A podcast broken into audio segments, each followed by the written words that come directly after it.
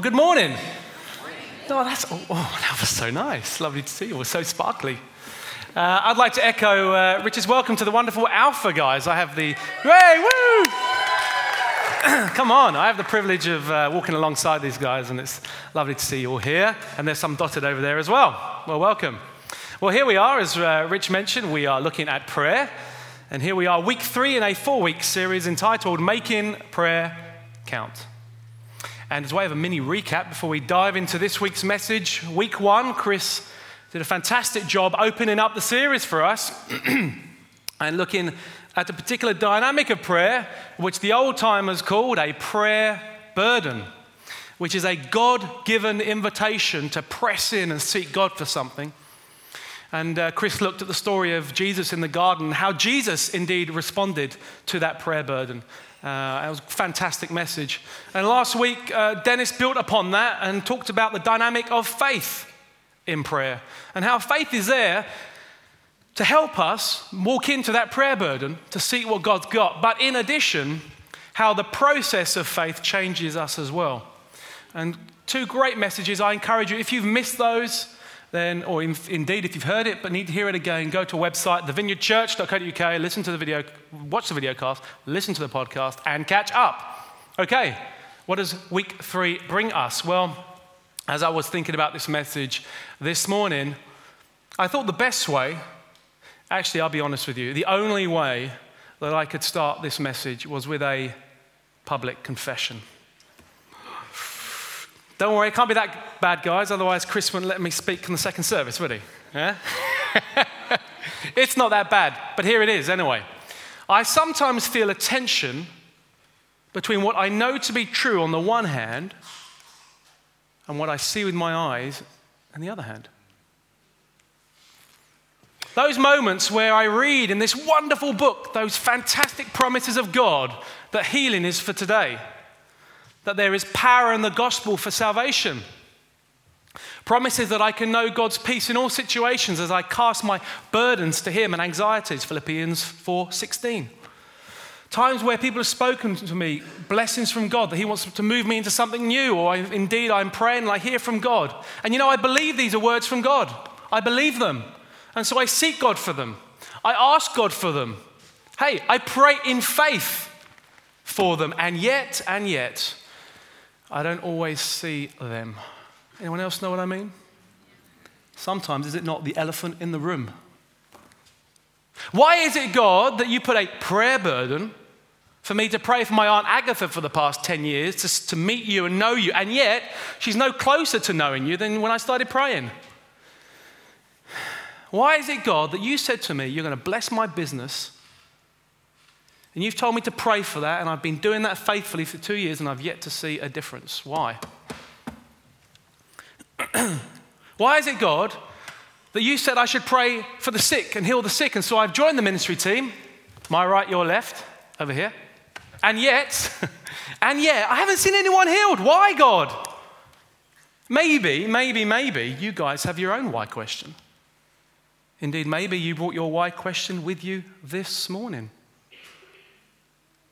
And the thing about this why question, of course, I can only speak for myself, is that it often leads to despondency, doesn't it? We will kind of want to give up. Well, what's the point? We lose heart. We get frustrated, angry even at God. Come on, God. Why? And you know what's interesting? There comes a point where we almost come to the end of ourselves and faith kicks in and we say, no, wait a minute, hold on. This is God we're talking about. I believe His word. Anyone else been there? And then there is only one place that the why question can go to in those situations. There is only one place, and that is a heartfelt cry of when? When will you answer me? And so the question before us this morning is this How do we respond to the question of when? How do we respond to the fact that, as Chris mentioned earlier, just after worship, that God's kingdom is indeed breaking through? We see his rule and reign around us as the, his promises come. And yet we know, and yet we know that it isn't fully yet here in all its fullness until Jesus comes again to consummate his kingdom. when there'll be a new heaven and a new earth. As we call in the vineyard and other parts of the charismatic movement, the here and not yet. a great way to explain this is the World War II distinction of D Day and V Day.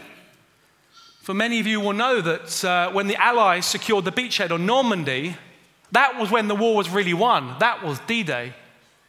And yet the battle raged on for a while, heading to an inevitable conclusion to V Day, where victory was consummated. And that is a great picture for God's kingdom. You see, when Jesus came down here on earth and he said in Matthew 4 17, what did he say? The kingdom of God is at hand. And he died on that cross for you and for me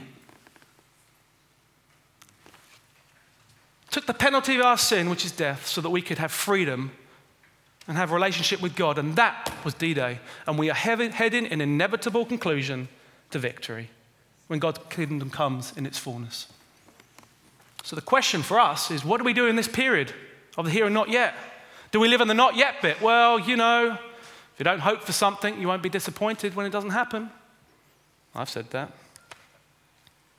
Or, well, what is the point? What is the point? Or do we say, no, I'm not going to live in the not yet bit? You know, as John Wimber, the founder of Vineyards, used to say, and indeed our very own Chris and Fliss, our senior pastors, who founded this church 27 years ago. Why? Because they were not going to live in the not yet bit. Bless them. No, they said, No, Lord, it's in the book. let's, let's just honor Chris and Fliss now. Come on. Bless you guys. You know, what we see around us is the fruits of their ministry. And it's good to honor our leaders, isn't it? But the truth is, is that when you live in that place, you will have to inevitably face the question of when. You can't ignore it. And you know, this question of when is not unique to our modern age. It is not something that is a product of some kind of enlightened revolution, revelation, revolution. Maybe both in the 20th or 21st century. In fact, we find in this Bible here, the Bible, that the disciples had the very same question to Jesus of when? When is the coming of your kingdom going to come in all its fullness? And you know, Jesus' answer to them 2,000 years ago is as relevant today, as life impacting, as life changing today as it was then. And that's what we're going to look at this morning.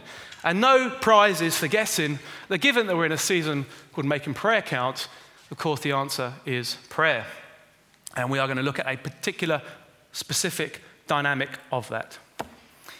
Okay, with that, let us pray, and then we're going to get into the answer this morning. Lord, I want to thank you that uh, we are all here, all of us, by divine appointment. That you have personally invited each one of us here, that we are not here by accident. Why? Because you have a message for each one of us. And so, Lord, I pray you give us the ears to hear that Give us the eyes to see what you have for us this morning, that your word would not fall on, on rocky ground, but on fertile soil to bear fruit for your glory. And God, I do ask that you would just anoint me afresh to preach your word, I pray. In Jesus' name, amen. Thank you, Lord. All right, then, here we go. Let's dive into the text for this morning Luke 18. Anyone know Luke 18? The Parable of the persistent widow. Yeah, that's right. Persistence. And that is a dynamic we're going to look at persistency in prayer. And the thing is, in order to fully kind of understand this parable, in order to fully grasp the impact of our lives and how it applies to the question of when, we really need to understand why Jesus told this parable. You see, of course, it says chapter 18, but the reality is that the discourse, the conversation that was occurring, actually started in, in Luke 17, verse 20. And so it's important for us to understand this. And we haven't got time to read it, but I'm going to just touch on a couple of verses. So, verse 20, it starts with a question to Jesus from the Pharisees. Now, we have to understand, you see, that the Pharisees, the teachers of the law at that time, were indeed looking for the Messiah. They were looking for the Messiah that would come and deliver them from the oppression of the Romans and to re- uh, restore the physical, political kingdom of Israel. That was the lens by which they were looking for the Messiah. And so Jesus comes along and they're like, well, I don't know how this guy is going to get us out of Roman slavery, or oppression, should I say. And so they ask him this question okay, then, here we go. When is the kingdom of God going to come then? Let's see how he answers this. Can't see any chariots behind him. This will be an interesting one. so, Jesus, knowing their hearts, how does he respond? The kingdom of God does not come with observation. What? They must have thought, man, this man's cuckoo. Seriously, does he not know what the Messiah is supposed to do? And then Jesus goes on, I love it. He says this because the kingdom of God is in your midst, or in other translations, within you. the Pharisees at this point must have thought, what a nutter. you see, Jesus knew their hearts. He knew they were looking for the reestablishment of the physical kingdom. But the reason Jesus came was not to reestablish the physical kingdom, He came to restore the kingdom that was in the Garden of Eden before sin entered. A kingdom where God ruled in the hearts and minds of man. That's what Jesus came for, and the Pharisees completely missed it. In fact, we know that's true because in the text, Jesus said, it says, Then he said to his disciples. Now, I don't suspect that Jesus purposely turned his back on the Pharisees. No, no, no, the Pharisees had gone by this point. But yet the disciples were still there, weren't they? Weren't they? They had got past the, well, if I can't see it, it can't be true stage where the Pharisees lived. And hands up, I've lived there many a time. But no, they wanted to know more. They were at the question of when. That's where they were at. And Jesus, knowing their heart, says, There will be a time when you will long for one of the days of the Son of Man. In other words, there will be a time where you will long for the fullness of the kingdom of God. And he goes on to encourage them and says, But you know, it's going to come like this. Keep watch, it's coming. And at the end of this encouragement, it's like the disciples look at each other and think, and they say, But when? But where? they were in that place of despondency. And you see it then, Jesus, on the back of that, on the back of understanding the concern, the despondency of the disciples, he tells them this story. And that is the same backdrop that Jesus tells us this story this morning. Because Jesus knows that we get despondent. Jesus knows that we look, lose heart. But you see, Jesus this morning is wanting our prayers to count. And that's what we're going to learn about in this parable. So, with that, I am going to read this, and then I'm going to see what God's got for us. Verse 1 Then Jesus told his disciples a parable to show them that they should always pray and not give up. He said, In a certain town, there was a judge who neither feared God nor cared what people thought. And there was a widow in that town who kept coming to him with the plea Grant me justice against my adversary. For some time he refused, but finally he said to himself, Even though I don't fear God or care what people think, yet, yet, because this widow keeps bothering me, I will see that she gets justice so that she won't eventually come and attack me. And I have to smile at this point because some translations say, so that she won't come and weary me out. I love that. It's very, very clever. and the Lord said, Listen to what the unjust judge says. And will not God bring about justice for his chosen ones who cry out to him day and night? Will he keep putting them off? I tell you, he will see that they get justice and quickly. However, when the Son of Man comes, will he find faith on the earth? All right. Before we dive into this story, and we're going to learn five key principles on how we can make our prayers count, I want to just touch on the introduction because there's something in this that I want to share. Luke has a habit, you see, of always starting his parables with a summary, a kind of main theme. If you look at the other gospel writers, they will just say, and then Jesus told them a parable. But you see, Luke, the highly descriptive, no doubt highly detailed, he was a doctor, wanted to make sure the readers got the main point. And what's the main point here? Always pray and not give up. There you go. There's the headline. And that's helpful for us because when we're talking about the widow going to the judge, that is a picture of prayer for us. So it's helpful in that respect. But I also want to focus on the accent, which is always. You see, prayer should not be reserved for those emergency procedures when the plane's going down. Helpful though they are, and I have said many of those. the point here is that we should always be praying, right? That it should be a lifestyle of prayer. It's as important as the air in our lungs. And you know, I think what's very interesting is that Paul, in his letter to the Thessalonians, 1 Thessalonians, at the end of this, and look it up, a bit of homework for you, um, when he talks about the coming of Christ, how does he end that passage? He says to them, Therefore, brothers, I urge you, pray without ceasing. We should always be praying. And let's move on. Don't give up. Isn't it great? Isn't it great that Jesus knows where we're at? I find that encouraging. Why is that? Well, you see, as we know, Jesus, fully man and fully God, and in his humanity, no doubt would have had those moments of wanting to give up. Does he not say in the word that he was tempted in all things, and yet we know he's without sin? And wasn't the whole point of the parable in response to his disciples and that wanting to give up? And so I say that as a way of encouragement to you all. God is saying to each one of you, don't give up. And it's with that that we're going to dive into this.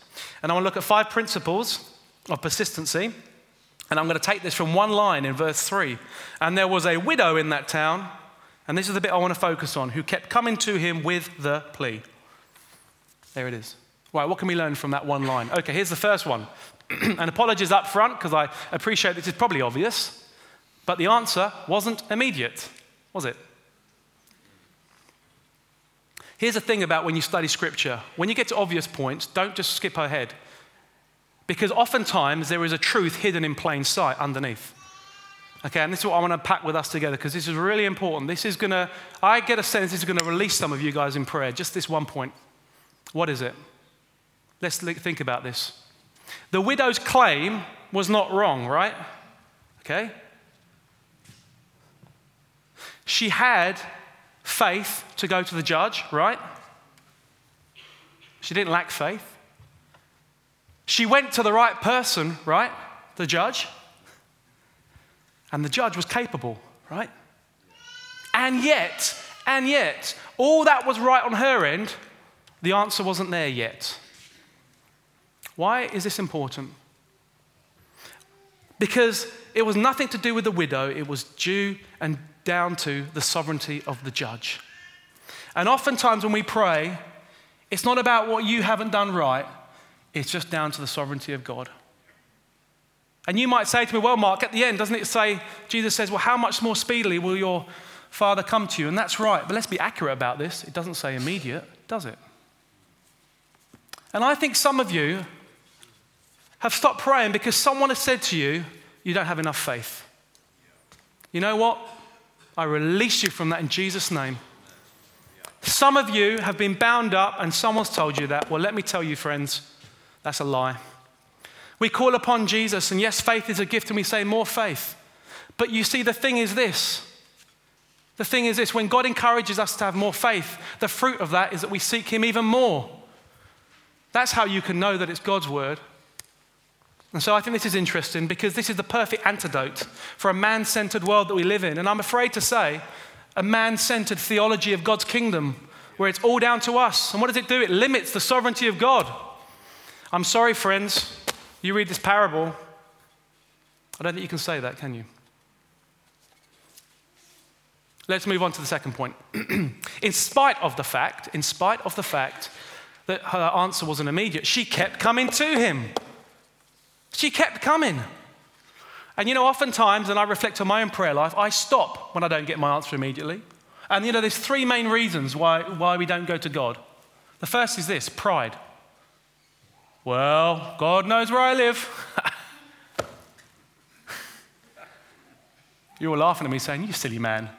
How could you pray? It's true, I've said it. Maybe some of you have. Well, God knows where I am. I've asked him once. I'm not going to say it anymore.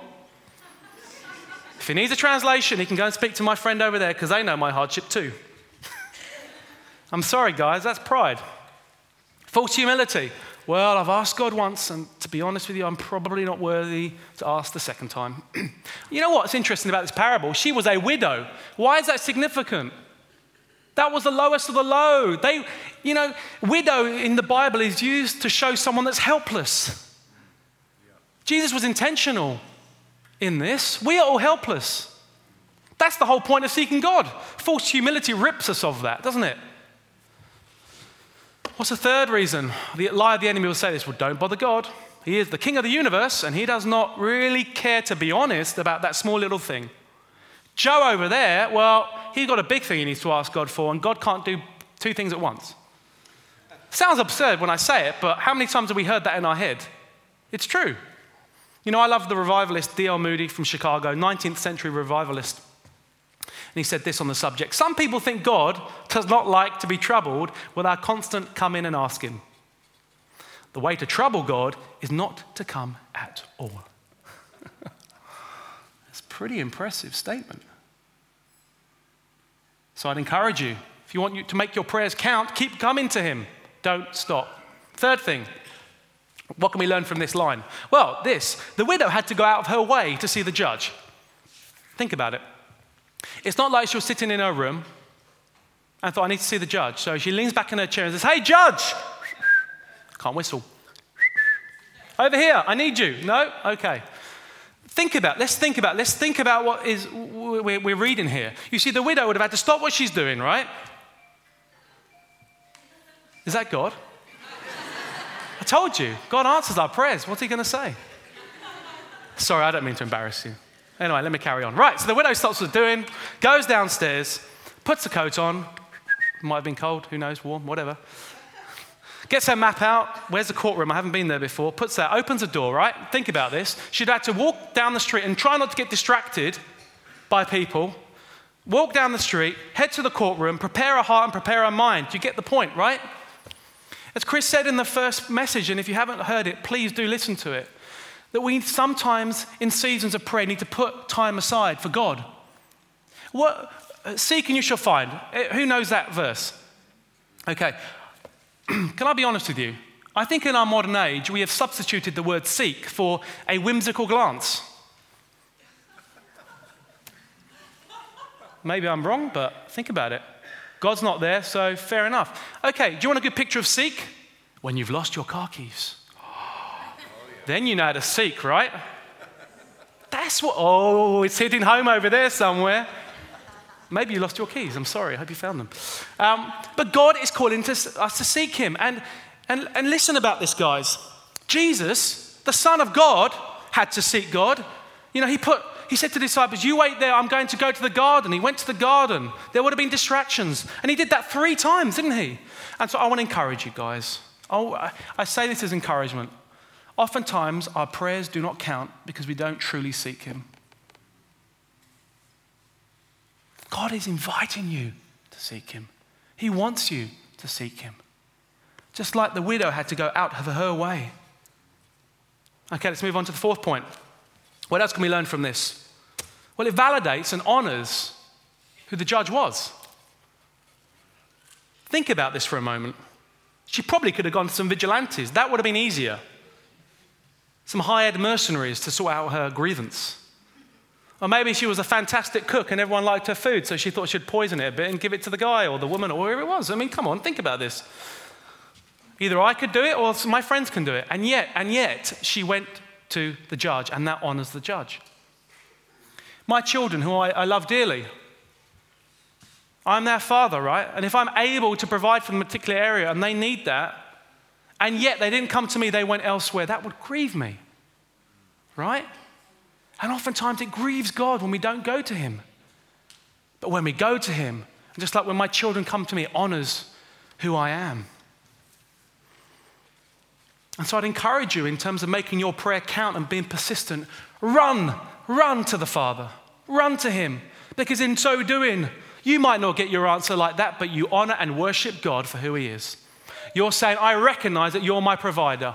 I recognize that you alone have the answer. That makes sense? And that brings us on to the fifth point, which we can learn from this. And it says, a plea. you see, a plea speaks of a specific request, doesn't it? How does this apply to making prayer count?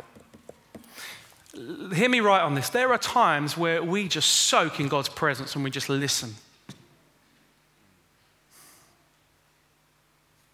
There are times in devotion that we just, our heart just overflows and we worship Him for who He is. There are times in so much pain that we don't know how to articulate what's on our heart, but God promises us the Holy Spirit intercedes for us with groanings that no words could utter. What this is talking about in the context of seeing God's kingdom is claiming a promise from God and saying, Here, God, this is what you said. I'm claiming you for it. And you know, we've looked this past year on prayer and said it's great to get a scripture and pray it to God that honors Him. Because what we're saying is, we believe your word. And so oftentimes, okay, imagine the widow. She's gone to all that effort. She gets to the courtroom. Come in. She comes in. Uh, uh, mm, sorry, wait a minute. It's coming. I forgot. But I, I just, you know, I mean, I mean, doesn't it say in the scriptures that God knows what's on our heart before we even say it? That's correct. But you know what? That's there to encourage you, not there to suggest that you don't need to ask for it. We need to be specific. All right, there you go. Five key principles. I hope you made some notes. The answer wasn't immediate. However, having said that, therefore, we need to keep coming to him. Thirdly, the widow had to go out of her way, and sometimes, and I get this feeling that God is saying to some of you, you need to put time aside to seek me. Fourthly, it honored the judge. It honors God when we go to him. And lastly, a specific request. Okay. And then we move on. And then we get to this wicked judge, and Jesus says, How much more will your perfect judge answer you quickly? You know, this is the only parable where Jesus makes an indirect comparison to God. You know, the, you know um, the scripture, I can't remember where it is at the moment, but uh, Jesus says, You know, how much, you, you want to um, give good things to your children. How much more does your Father in heaven want to give good gifts? Why? To really drive home that point. And he's really trying to encourage his disciples here and us to say, How much more does your heavenly Father want to answer you? You see, the judge was motivated, wasn't he, this wicked judge, out of selfishness. I don't want that widow to weary me anymore. And yet, God is motivated out of a selfless love. And so we get to the end of this story, and like any good story, any good movie, what we discover is that there's been a subtext the whole way through. Something that hasn't been explicitly stated, hidden in plain sight, but without the story wouldn't make any sense. That without the main themes would just crumble away. So, what's the subtext of this?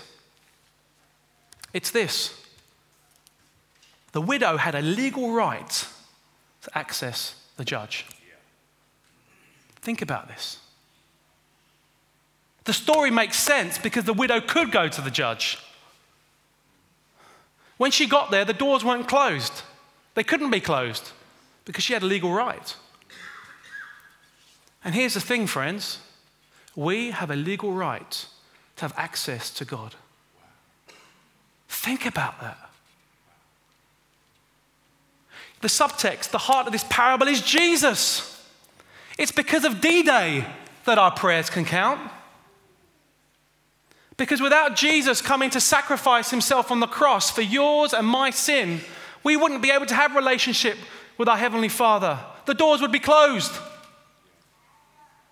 But it's because of Jesus and the work of the cross that we can have access to our heavenly Father. Wow. Our prayers count because of Jesus. I'd like to invite the band up as I tell and end with a story.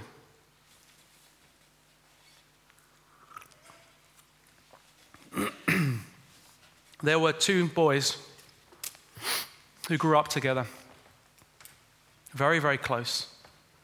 In fact, practically brothers. They went to school with each other. They worked with each other for a while. One of them was the best man for the other, and then vice versa. But all of a sudden, they drifted apart. 40 years later, they meet up again. This time, one of them was a judge, and his friend was in the dock, a convicted criminal. As he saw his friend, he saw his face riddled with guilt, riddled with shame, a helpless look, knowing the crime he had committed. And as the judge looked at him, he felt that love that was always there for him. But what was he to do? He was the judge. And so he passed sentence. An amount of money that his friend could never hope to pay. But if he didn't pay it, it was the death penalty. But in that moment, the judge took off his hat, came down the steps, and walked over to his long lost friend. I said, I love you and I've missed you. And he hugged him there and embraced him. And then he went into his pocket and pulled out a checkbook and wrote the full amount of money. He paid the debt in full for his friend. He was now free. And friends, our judge, our perfect judge, our God in heaven, has paid our price, our debt in full. But it wasn't money, it was something far greater than that. It was his one and only begotten Son that took our sins on the cross and bared the penalty of sin, which is death, so that we have access to our Father, that our relationship is restored with Him. That is why prayer can count because of Jesus. So let us worship Him now. Amen.